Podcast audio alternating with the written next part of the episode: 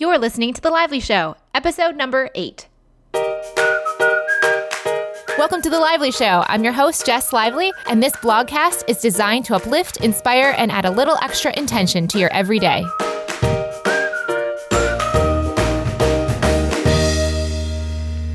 Welcome to the show. Thank you so much for being with me this week. As always, your tweets and your shares and your likes are getting this podcast out there to more people. Again, this week we're on the iTunes new and noteworthy category thanks to you and your reviews. If you haven't left one already, please do so. That helps the podcast get seen by more people.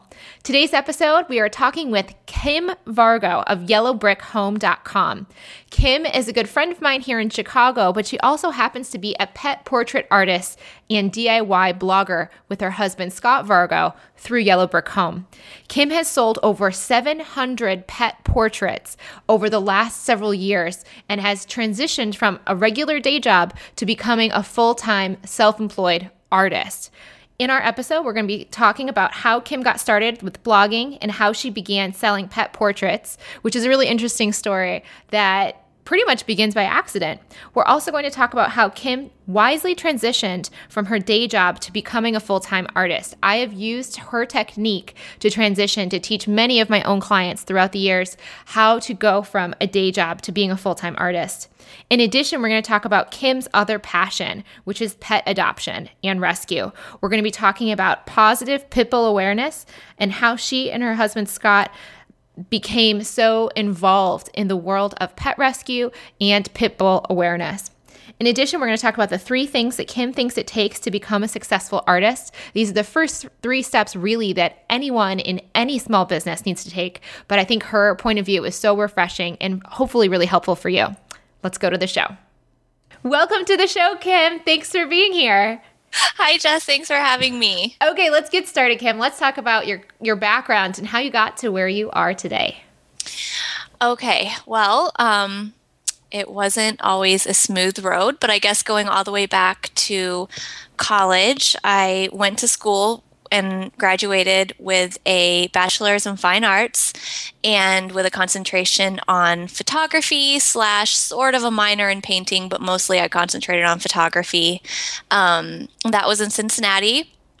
And I kind of job hopped around Cincinnati, was a photography assistant for a while until um, I told my husband, Scott, I was kind of over Ohio, ready for a move, wanted to do something drastic, and was like, Are you coming or not? Luckily, he agreed. Was he? Wait, were you guys married back then? And you're like, no. you're either coming with me or I'm going on the road. Yeah, it was like the make it or break it. No, we weren't married then. We were living together, but we weren't even engaged. So I'd say we had been dating for about um, two years. So, uh, you know, I said that we wanted, you know, I wanted a change, something different, something drastic. I never intended to stay in Ohio, um, just personal preference, always just craved a bigger city. So, we had visited Chicago a few times, and I thought that was a city for me. And I applied for a job and got it in a photography studio, and that's actually what gave me the transition from Cincinnati to Chicago. After that, you know, of course, Scott agreed to live with me, and he came with me to Chicago, and um, and that's how we made it from Ohio to Chicago and then job hopped for a while until eventually, I guess, long story short, we started blogging about a home that we purchased together. And that's how the blog was born. How long ago did you start the blog exactly? It has been, it will almost be five years this June. Awesome. I can't believe it. Yeah, that's crazy. five years ago. Your career shifted a lot since then, too. Let's talk about that. Yeah, so I started the blog. Um, I have a friend, her name is Renee, and she would always come over and she would constantly, you know, say, Oh my gosh, look what you did here. Like, I can't believe you just up and painted this weekend. Or I'd be switching some furniture around, just constantly fiddling with this, with this condo that we lived in. It was a small space, and Scott and I liked the challenge of just kind of trying to make such a tiny space fit our needs.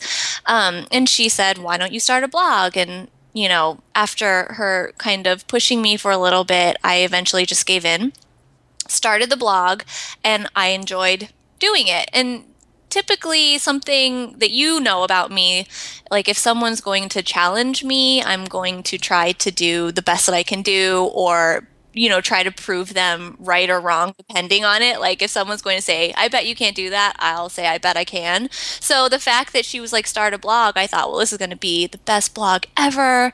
And so I really put a lot of heart and soul into it. I'm not saying it's the best blog ever. It is totally the best blog ever. For the record, guys, if you guys haven't seen Yellow Brick Home yet, please go over there. She's such a great writer, and their photography, because of your background, is amazing. Thank you. Yeah, I mean, that's just kind of the challenge that I put on myself myself with everything that I do. So we had started blogging and Scott would pitch in and blog with me and we would just talk about the house. One day I posted a post about a painting that I had made for Scott. This kind of goes back because Scott had been wanting a dog for a while, and me having grown up with dogs, I just kept putting it off because I was like, it's a lot of work. Our home is very small. Scott has never had a dog in his life. So, as a joke, I made him a painting of a dog, just like a, a painting. and for his birthday, I said, Here's your dog. And I posted it on the blog, which surprisingly, um, and I was not expecting this, a lot of readers started saying, Wait, can you paint my dog? Which over time spawned a, a whole part of my business called the pet shop. So in the pet shop, I actually now make portraits of people's dogs, cats, fish, birds. Um, and, and that is now my actual job. Like that's my money making job. And it spawned from Yellow Brick Home, the blog.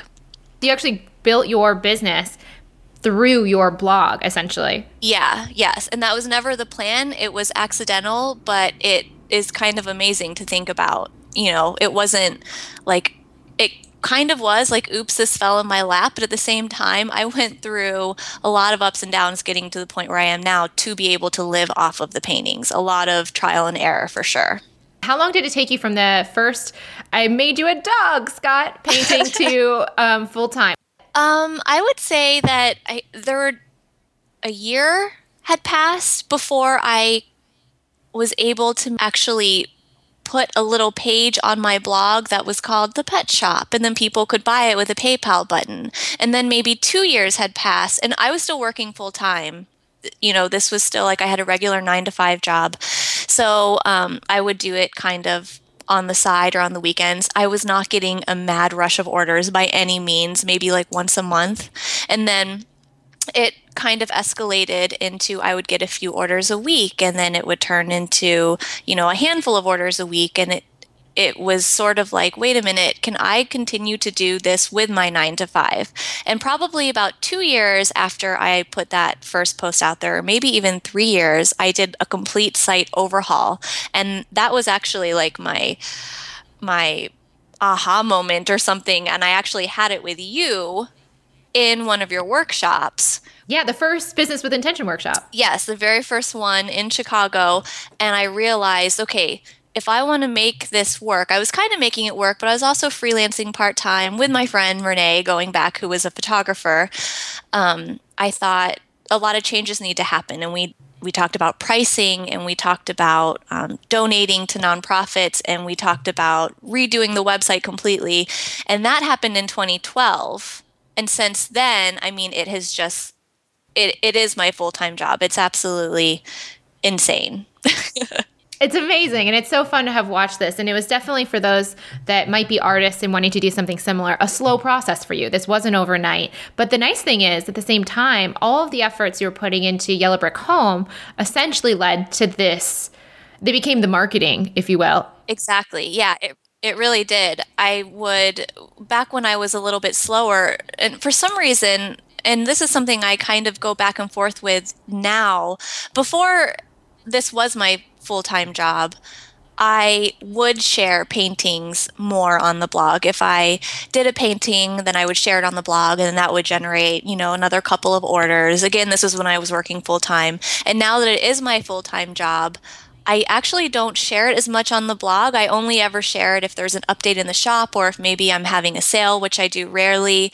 Just things like that because I also don't want to take away from the yellow brick home aspect because I know I have readers that are coming strictly for DIY, but then I also have a large portion of readers who not only love DIY, but they love their pets and they love the passion that Scott and I have for our pets. We have four rescue pets in our house. So I know that I have a large majority of readers that come just for the pets. So it's kind of a balance of striking, you know, how much do I share of my art, but at the same time, I need to be able to provide, you know, my salary to the family household, you know? So it's a struggle. And that's always something that's a little weird for me to decide on. Do you have any guidelines for that? I think that's a great question for a lot of people. Gosh, I mean, I struggle with that so much myself. Um, I always say I need to post more to show off the marketing side of what I do for the pet shop. And I probably don't do it enough. I would say I maybe do it once a month, if that. And sometimes I feel like I should be doing it once a week. However, I am not an everyday blog poster. We only post maybe three times a week four times a week if we have a lot going on, and two times a week if maybe we're out of town visiting family or we're not home for the weekends to work on projects. So for me to squeeze in marketing for the pet shop, say once a week, seems a little bit much considering that the bulk of our blog is actually for home DIY, decor, stuff like that. So it, it's it is a little bit of a balance. I would say I try to do at least once a month, and even then, I'm not very good at that. So and like you said, the guideline seems to be when there's something new and something worthwhile to say at this point, now that it's really established and people, generally speaking, know that it's there for you. Exactly. Yeah. I mean, it's always on the sidebar. And, you know, every now and then if I talk about it, I'll, I'll, you know, put a link within a post, but I don't necessarily always do a dedicated blog post. I just feel like Yellow Brick Home, it didn't grow to where it is now because I'm a painter. It grew to where we are now because we work really hard on our home. So that first and foremost is what the blog is about. And then the painting is just, you know, a bonus that came from it. And I am lucky enough to have a lot of there's like this whole world of dog bloggers. I don't know if you know that. I follow a ton of them because I'm a dog lover, but we're lucky enough to have been featured and followed by all those people and you know, we get track back links daily from just other bloggers talking about the pet shop even if we're not talking about it.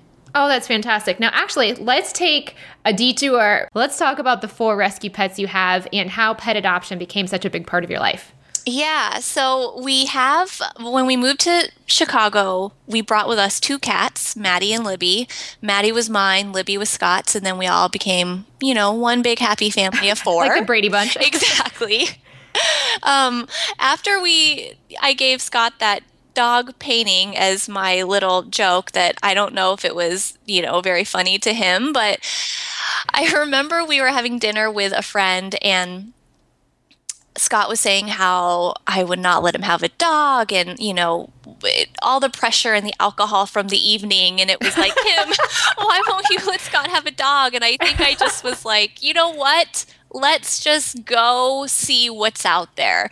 And I remember the next morning, I'm like rolling out of bed, and Scott is like fully dressed for the day, shoes on, coat on, and he's like, "We're going to the shelter." And I said, "What?" Like my head is pounding, and he's like, "You don't remember?" Needless to say, you know, we went to the animal care and control in Chicago and fell in love with a dog who is now our dog, and his name is Jack. And we brought Jack home the next day. We picked him out. He, you know, got snipped, and then we brought him home the next day. So that's how our family of four became five. And then just recently, in the last month, we adopted one more dog. So now we have four pets and two people living in this house. Well, luckily you now have the larger house to be living in because you haven't shared it, but one of the things you've recently done is bought a new house and are now renting the old condo that you used yes. to live in. Yes. So thankfully you now have the t- uh, the space for it. Yeah. And I know you're really passionate about the breed of dog that you have chosen. Let's talk about that. Yeah. So I would say that I really didn't know much about um, Jack and Cece, who is the new dog we just recently adopted, they are both pit bull mixes. And I will admit to not really knowing much about pit bulls or knowing what the big deal was about them. When we went and got Jack from the shelter five years ago, he was sad and skinny and his eyes were red and he had like given up and he was sitting in the back of his cage and we had like walked past him five times and kept taking other dogs out that were like excitable and playful and, and looked really really cute and we would take them out of their cage take them in the little yard that the shelter has and the dogs kind of didn't want anything to do with us and we were about to leave and scott was like you know let's take out this dog whose name was Jimbo. The, yeah, Jimbo. so his name was Jimbo. And as soon as the um, people at the shelter unlatched that gate, Jack wanted nothing to do with a yard. He wanted nothing to do with the people at the shelter. He literally leaped in Scott's arms and just was like licking him like crazy, came over to me, gave me kisses. I mean, it was we were like, obviously, this is our dog. There is no ifs, ands, or buts. We're not going home without this dog. And we, just for fun, did a um, uh, one of those $50 breed kits that you can get at PetSmart. And it came back that he was mostly an Amstaff, which is basically a pit bull. And I thought, oh, okay, no big deal, right? But people would comment on our blog and talk about how they were so, you know, thrilled that we rescued a pit bull. And I thought, what, you know, what is the big deal about pit bulls? There's this whole, I knew that people thought of them as being scary, but I just couldn't imagine that because Jack is such a lover. He just is, I mean, you know, he will he loves yeah. too hard, right? That's what we always say. yeah, he's a very strong dog, but he's very friendly but strong. He just, yeah, he just loves way too hard. So we kind of became entranced with this world of pit bulls and how they just have such a bad rap um, for all the wrong reasons when really they're one of the most amazing breeds of dogs ever. And we became really, um, we wanted to help support the mission of bringing positive breed awareness to this to our dog. So when we went to go adopt again, it was a no brainer for us. We actually preferred we seeked out a pit bull this time, and that's how we got Cece, who is also a pit bull mix, kind of a little bit of a bulldog. She she's she she's really wide. She's a really wide pit bull um, slash bulldog. So we love the breed. We used to do uh, weekly walks with this local Chicago walk walking club kind of called SociaBulls that was put on by our friends who have a pit bull blog actually. And that was always really great for Jack. And we would dress them up in costumes and just kind of walk up and down the boulevards or downtown just to let people know that, you know, these dogs are pretty awesome. I love that. And I really, I mean, I know there's everybody has their own experience with a breed like the a pit bull, for example. And mm-hmm. from what mm-hmm. I've learned, it seems because there's really polarizing views on that breed. It seems like it's a lot about the environment the dog with that kind of strength grew up in, whether or not the pit bull is aggressive yeah. or not, isn't it's not because pit bulls themselves as a breed are necessarily aggressive, but the environment they've grown up in? Yeah, I mean, I would say that pit bulls are and, and i hate to just like put blanket statements on anything because it's all very situational and it depends on a thousand things but by nature, pit bulls are actually a very gentle, sweet breed. Um, I feel like this is said all the time, but it's true that pit bulls used to be considered nanny dogs and would help families raise their babies because of their very sweet nature. When I paint portraits of people's pit bulls. I can't tell you how many photos I get from people where their pit bulls are literally nuzzling with their newborn child. Aww. And I'm like, and it's just like the sweetest thing ever. So I'm all for them. I think that they're amazing dogs with some of the biggest hearts. They're super loyal. And I mean, I can't say anything bad about them. It's just really unfortunate what some of the thoughts and opinions that are surrounding them because what the news portrays and things of that nature. Yeah, absolutely. So, what would you recommend for others looking to rescue a pet or specifically even pit bulls? Well, we're huge rescue advocates. Obviously, all four of our pets all did come from a rescue. And there are, I know that there are a lot of breed specific rescues for people that maybe are trying to consider, you know, a purebred dog or going to a rescue. For example, there's a Shiba Inu rescue here in Chicago that I've actually worked with myself. And so sometimes if I hear someone wanting to look for a specific breed, I will suggest maybe searching that there might actually be a rescue for that as opposed to going through someone that breeds them.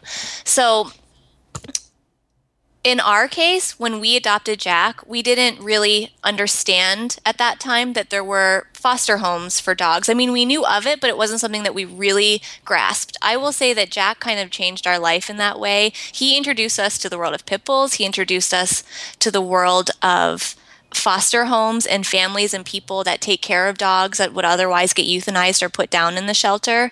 So even though you can go to the shelter and find a great dog, I would recommend, you know, researching your local foster homes and foster rescues. There are so many of them and so many dogs. I I could seriously have 10 dogs right now.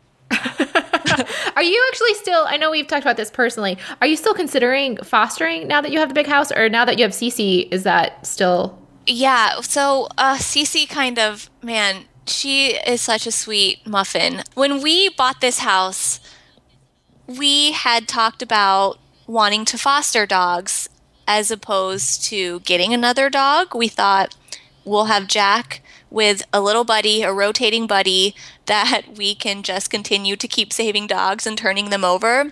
And I don't know what made us switch what made us decide to actually just go for it instead of fostering. That's not to say fostering is completely out of the question now. I think it will be a lot harder because we have adopted two. Your house is big, but it's not. Pit bulls are pretty yeah, big breed too.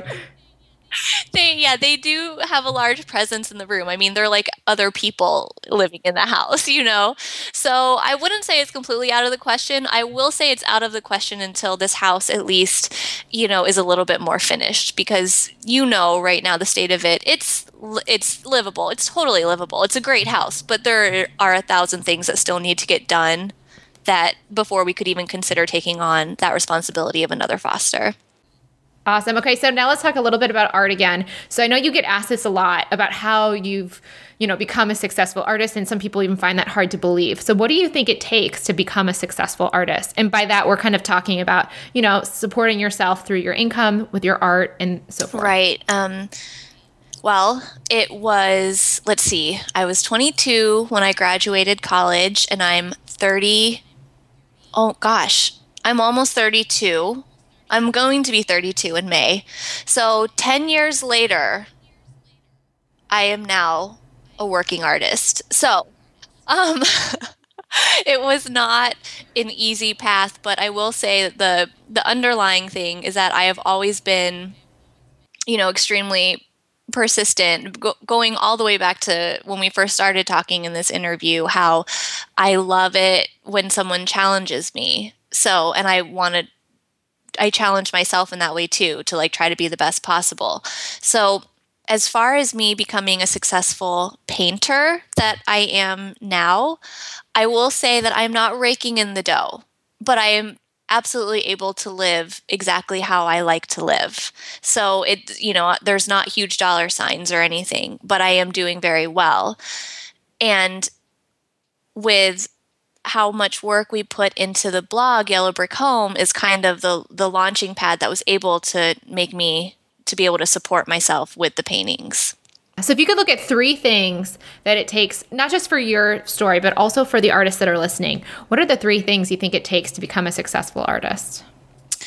Well, one of the things that I immediately can think of just off the top of my head is that I think nothing frustrates me more and Scott always says this about me too that I I don't have a lot of patience for people that say they're going to do something and then never just do it. That kind of drives me crazy because how are you going to get to where you want to be if you don't ever put that into action? And a lot of creative people I'm a very type A creative person. I'm not like an easy breezy, like what you might think. That is true. You really are. I'm more easy breezy than you, I think. Yeah, you are. We're, we're totally opposite in that way. Yeah. Yeah, I'll just do something and throw it at the wall and see if it works. And you. I'm very methodical. Yeah. yeah i um i i just don't have a lot of patience for people that say they're going to do something for a very long time and then don't do it so first and foremost just start somewhere right like you have to start somewhere. And follow through is important. And follow through yeah. So so that's number one. number one. Can i use follow through as number two? Because that is so important. wait then what's number one starting. Oh, starting is number one. because you have to take baby steps. Because sometimes I just feel like I I do this to myself. You give yourself these huge tasks and they seem unattainable, and then at the end of the weekend, I think, well, gosh, I only got three things done on my to do list. And Scott's like, but you had fifteen things on it to begin with. Yeah. So here's a question then: What do you think people should do to start as an artist?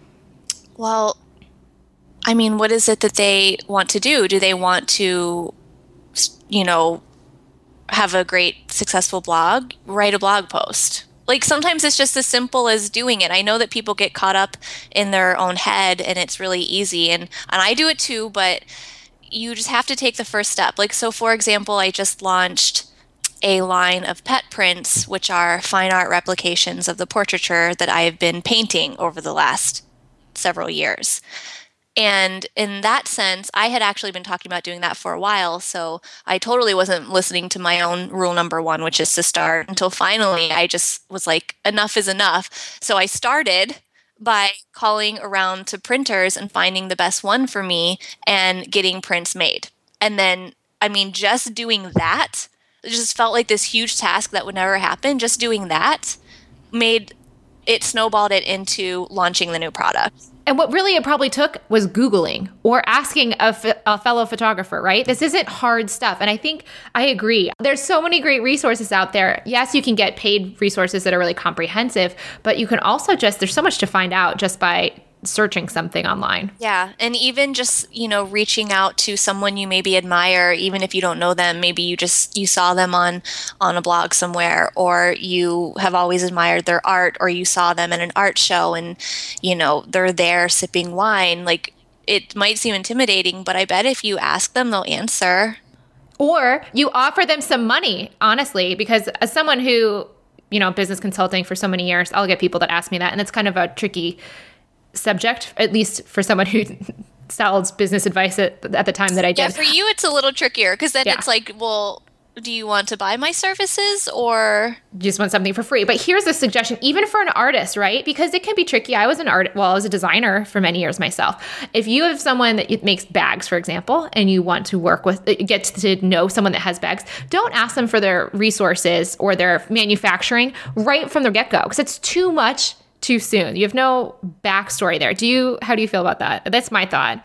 I totally agree. I, you know, if people ask me, you know, what paint do you use or what this and that do you use, like I'll say the you know, oh, I use acrylic paint or I use maybe the brand of paint doesn't matter for me. But when people start saying, like, where do you source your canvases or your panels and what is the printer that you use? I can't say that because that took me a lot of time to figure out on my own as well. But I can definitely tell them how I maybe found the right answer for me because what's right for me might not be the right thing for them and for what I needed might not be what they're looking for. But when it comes to something like that, I can at least help to guide them. Not that it's like a secret that I want to keep in, but it you understand it you you work so hard to just even figure that out in the first place. Yes. And so, what I would say, if you really want to get some really great advice and you really want someone to feel comfortable and open up and give you the whole shebang, offer to pay them for their time. Literally, yeah. I'm actually thinking about doing that um, myself for someone who I know that produced a television show that I really admire. And I thought about it and I was like, I wonder if she has some great insights for me with a lively show. So rather than just emailing her out of the blue, I haven't, you know, talked to her for years and just hoping that she would care about me or even remember me, I'm actually, if I do make that contact, going to offer to pay her for her time. This is not something, obviously, if you're in college even if you can't pay a lot, I think it shows your commitment and your dedication to honoring them. And obviously, they don't have to take you up on it, but I think if you really want to get great detailed information and not just something that people don't feel uncomfortable sharing, and that's going to be different for every artist, I think offering money is a sign of respect and honor. You don't have to, but I think it really goes a long way. And I think you'll get more out of the process as well. Yeah, agreed. Anyway, so that's number one is getting started. So either using Google or re- reaching out to people who are already in the field, money or some kind of value, right? Really showing them you don't just want something free, give them something of value first. And I think right. that really helps. Okay, then two is follow through. so whatever yeah. you find out, go do it. And what's number three? Oh gosh, number three advice. Well, while you're pausing, I actually had an idea that I want to do to reach out to someone who makes so much money that the money part to go back to that first step and like if you want to pay someone, another way to do it instead of paying them is to find something they love and give them something that is meaningful to them and their personal interests. So, for example, the person I want to reach out to, totally separate from the producer I mentioned, I'd love to get his feedback on something. And this person has way more money than I ever will at this point in time. So rather than trying to offer that, because that's meaningless, or he'd probably charge too much, I'm actually going to, th- I've been thinking about possibly buying him lunch, even though he lives in Texas, like totally different uh, part of the country for me, I've thought about what if I offer to buy him lunch? And I know he likes tacos because he's really big about that online. what if I find his favorite taco place or even ask him and say, I'd love to get, you know, have a lunch with you. Can I buy you lunch? I'm gonna like where what's your order? I'll place it. It'll get delivered to your office, his office directly. But what a novel way to kind of change things up. It's not very expensive. That probably would cost me less than 20 bucks. But I think the way of that that could play out would be so novel and hopefully enjoyable, right? He may not say yes to it, but it can't hurt. yeah. And that's a way of doing something that doesn't have much money associated with it, but is really thoughtful because I know he loves tacos. Or if you know someone's a runner, like offer to get them, I don't know, the best water bottle that they just wrote about her. So people have sent me things that are white and gold because I know I love white and gold. So it's another way to show that you care and then you're supporting them before you're asking for a bunch of um, advice or wisdom or insight from them just another side note as as you were thinking of your third thing. Yeah. well, okay, so I will say that the th- third thing in terms of, you know, getting you know to the point that you maybe see yourself being at is probably one of the hardest ones is say that you set up your beautiful Etsy shop and then it's just like now what? I think the third thing, the hardest part is probably trying to get your name out there. So I don't know. I know some of the things that you have done, and I think, you know, reaching out, and, and I have too, like reaching out to other bloggers or other things like that is a great way. But trying to find the way to depending on what it is that you're doing say that you are a painter and you know you live in a city where you could potentially go to galleries and present your portfolio and do things like that to get your name out there because once you have everything set up and say that you've done everything right and you think everything looks good and you have amazing photography and everything's well written and someone designed something your site beautifully it, nothing's going to happen unless you take that next proactive step to actually get your name out there into the world as well. So basically, you were saying besides just reaching out online and sharing it with people that might want to share it, you're talking about also going offline and finding the, the right outlets for you as well. Yeah. I mean, offline is. Offline is how I met you. Yeah, that's true. I, you, you know, came I, to the thing. If you just sent me yeah. an email, we probably wouldn't be friends right now. Exactly. I mean, when I saw, I feel like I found your um, website by fate that day. It, it sounds, you know, silly, but it's true. I I don't even remember what blog I was reading, but they had just linked back to you, like in one simple word. And I clicked on it, and that day you had just written a post saying, Chicago Creatives, our first business in the city. And I thought, what? I want to do that. And then we went, and I forced my friend Pete with us, who makes um, these those beautiful handmade like old grandpa pipes. Yes, and his nickname is Grandpa for those listening. Grandpa Pete, yes, and um, and I would have never met you that way. And now, like you and I have been able to bounce so many ideas off of each other yeah. and give each other so much feedback over the years. And so, I think going offline is just as important as staying online and just using as many resources as you can. Did you go to art school? Do you have friends that maybe could give you advice too, or or you know give you the nudge that you need to maybe help promote your name a little bit as well. Like think back and like you said, don't just expect everything for free, but be creative about the ways that you approach people as well.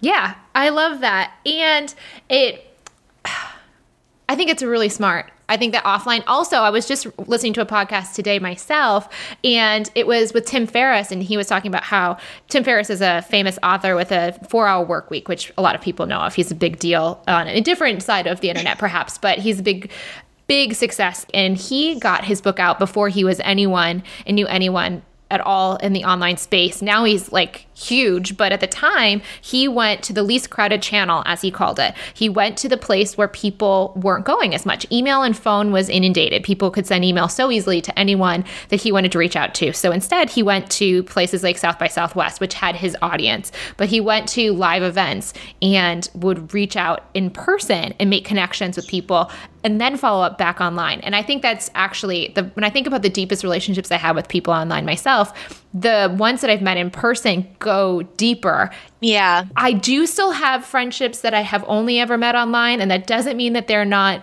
you know, also very real friendships, but I think that the online or eventually meeting up with the people that you're are your online friends just takes everything to the yeah. next level and really is the best way to make an impression. It's not the only way, but man. Yeah, I agree completely. Totally. So now let's move on to the last two questions. Are you ready for this? I'm ready. What doubts or resistance have you faced in your life? I will say that again, I am almost 32, almost 10 years after I graduated from art school. I mean, so many people would maybe think, you know, like, what can you do with an art degree? I was really, really lucky to have a family that was just that would say, well, naturally, you're going to get an art degree. What else would you do? That's what you were born to do. So I was really lucky in that sense. But I, I won't say that going from art school to being I'm a stay at home, work from home full time person making paintings all day and doing photography and blogging about home DIY, it didn't happen overnight. So, as far as my journey to get here, it was not quick or and it wasn't easy. I started out right after college being a freelance photography assistant. And I hustled my ass off. I if I wasn't working for a photographer that day, I was spending my entire days off going through the phone book. I can't even believe because the I use the actual phone book to look up photographers in Cincinnati, Ohio. And there's some amazing photographers in Cincinnati, I will say that because they have Procter and Gamble based there, so a lot of product photography was based there. But I would spend my entire days off just trying to reach out to other photographers to get the next job. After I told Scott, well, I'm just going to move to Chicago, and I started working for a wedding photographer in Chicago, that didn't work out for many reasons, but I will say that I job hopped like a crazy woman. I mean, I can't I had so many jobs and I thought, well, this one will be perfect. And then it wasn't. And then I always would tell myself that if you're not happy, to move on or try something different. If you're truly, truly not happy, I'm not saying that like if things aren't going the way you plan, you quit and give up. But if you just know in your heart of hearts that you're not happy, move on. And I just became this perpetual job hopper and it just wasn't working. I was working nine to five thinking that's what I was supposed to do because the freelancing was too hard. And it took, you know, 10 years to figure out to get to this point that I was finally able to, you know, my friend gave me an opportunity to start freelancing for her I started freelancing for her and I thought, well, you know what? If I make X amount of dollars in a week, which you and I have now dubbed the spaghetti number, like the lowest amount that you could possibly make to just live okay. And I'm not saying eat spaghetti. Like, can you eat spaghetti every night and like rent you know, something from Redbox on Friday night for the week, like then you have got your spaghetti number. And I was able to figure out that number if I could freelance with my friend and just fail miserably at working on the blog or or the paintings I had started to get but still hadn't snowballed into what it is today, then I would be okay. But luckily with that opportunity to work for just the spaghetti number, I was able to finally realize okay i have all this time now to do what i want to make this the best thing that it can be. And i worked extra hard on projects for the blog and i worked extra hard you know around the home and extra hard on the website and the web design for the pet shop and all of those things you know to be able to get to where i was. So as far as my doubts and resistance, I mean, I was my own doubter for years before I was able to finally have my moment to realize that the spaghetti number was this magic thing that I needed to be able to make to make it to what I am able to do now. So really the your ego would say to you that you're you're lazy or not cut out for this? What would the thoughts be going through your head? Well, I would never call myself a lazy person. There are times where all I want is to wish that I was a lazy person because if I was a lazy person, I wouldn't care that I was a lazy person. but I don't I don't have that in me. I just I don't have that bone in my body, but I think I was just scared that I couldn't just cut off all my ties and try to go into things, you know, head first. And I think that a lot of people aren't in that boat where they can do that. So they do get scared. So I had to just slowly do my three step process of starting on like nights and weekends to get to the point where I was able to finally break free. But sometimes starting is the hardest part. Yeah, and actually, I just got this today. Maybe you can answer this question. So I was just asked, oh, um, someone has a long commute and they work a lot of hours, and they asked me how to have the energy to do the work on the nights and weekends. What would you say to them? Because I know obviously you didn't have a huge commute, but you were working a lot. How did you get the energy to do the painting on the side at first? I will say that I was really excited about it in all honesty. So it didn't really seem like work. It was just something that I wanted to do. So, I mean, that's the simple answer. But Scott, for example, he will leave the house at five in the morning and sometimes doesn't get home until six or seven at night. And then we made a rule where Mondays are our day off, full stop. Just nothing can happen on Monday nights.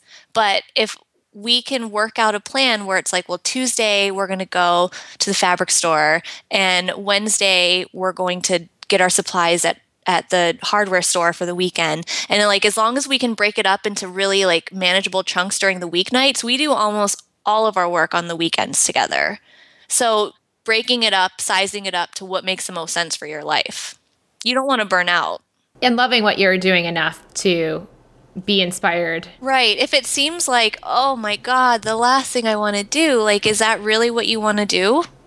Great question. I think that's a great question to pose to people that might be struggling with that. It may be, but maybe there's something else there. I suggested just as a little tip for the long commute part to listen to really awesome podcasts that are inspiring and business focused. So if people are looking for great ones, my two favorites right now are Social Triggers podcast and the Smart Passive Income podcast with T- Pat Flynn. I think those listening to those as I drive around, actually did that on the way home from your place today, just really get me excited and give me so many ideas. So I think maybe that might also help the transition to business at home go smoother than totally checking out and listening to maybe music or something unrelated.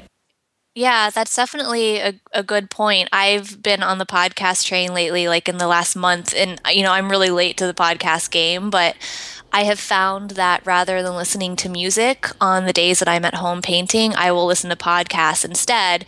And they're just so much, they just inspire me so much more than if I was only listening to music. Last but not least, what would you tell someone who's just starting out on this journey?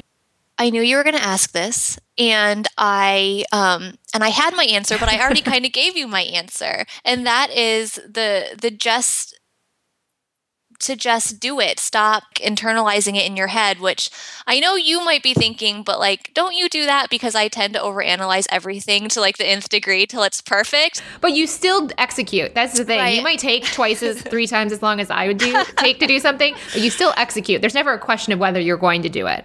Exactly. And I think sometimes so many people you know they they have these ideas and then it is a question constantly if they ever will do it so you know for someone just starting out you you have to start somewhere and you would be surprised at if you just take baby steps and you really break down these steps for for steps that are as tiny as you need them to be knowing yourself as a person it will snowball. It really truly will. I remember I had this fear that when I did start working as a freelancer for my friend and just getting by on my spaghetti number, I thought, well, what if I suddenly have these three days off during the week and I just become a couch potato and like watch movies and soaps and eat chocolate all day? Because like I honestly had this fear that all of a sudden I wouldn't have the drive, but it was like so the opposite would happen once you just like dip your toe in and make the first Google search, you know, to like look up a printer or figure out, you know, what is the best brand of of paint to use, just anything, you will suddenly find yourself snowballing into something and then with every step you take, it not only gets easier, but you just get that much closer to your goal. Yeah. I think it's great. I think also to the Google search, one more thought there. So when you say when you have this on your to do list, oh, I have to find the printer, right? That sounds really imp- like intimidating. But you could also break it down as far as saying, I'm going to call three printers today. I'm going to find yep. three numbers. It's not I have to find the printer today and make this decision, but I need yeah. to call three and I need to get their information so that tomorrow I can assimilate that information and make a decision, right? You could break yeah. it down that far. So it's not find the printer, it's call three printers. exactly. I mean, it's the same as um, if Scott and I were like, paint the bedroom and you you think gosh i could easily paint the bedroom this weekend but it could start with spackle the walls sand the walls you know prep the room for paint and then paint the bedroom everything can be broken down into things that are so much more attainable and so much less daunting and when you do it that way you even just being able to check those things off your list, the sense of accomplishment you get is hugely motivating. Yeah, and actually, that's a tip that comes from the Power of Full Engagement, actually. Or no, Getting Things Done. Sorry, not Powerful Engagement, which is a great book, but Getting Things Done actually talks about using a verb in your to do list. So it's what is the action you're going to take, and then follow that up rather than say the project as a whole or the end goal. Talk about the action you're going to take first. Yep. This has been awesome, Kim. Thank you so much for being on the show. Yes, thank you so much. And there you have it. Thank you so much for listening, and thank you for Kim for being on the show. Today, I want to end with one final thought, which is who would you like to see on the Lively Show coming up? What guests would inspire you, and what topics would you like to hear more about? Please let me know through Twitter at Jess C. Lively or by commenting on this post, which is jesslively.com slash Kim. Let me know who you'd like to see next, and I will start to do my best to reach out to them. Or if you know someone and that you might personally be able to connect me to that person and that guest yourself, please let me know. That would be amazing. And I hope that we can continue to create even more awesome episodes going forward that are really going to help you add more intention to your day. Have a great one.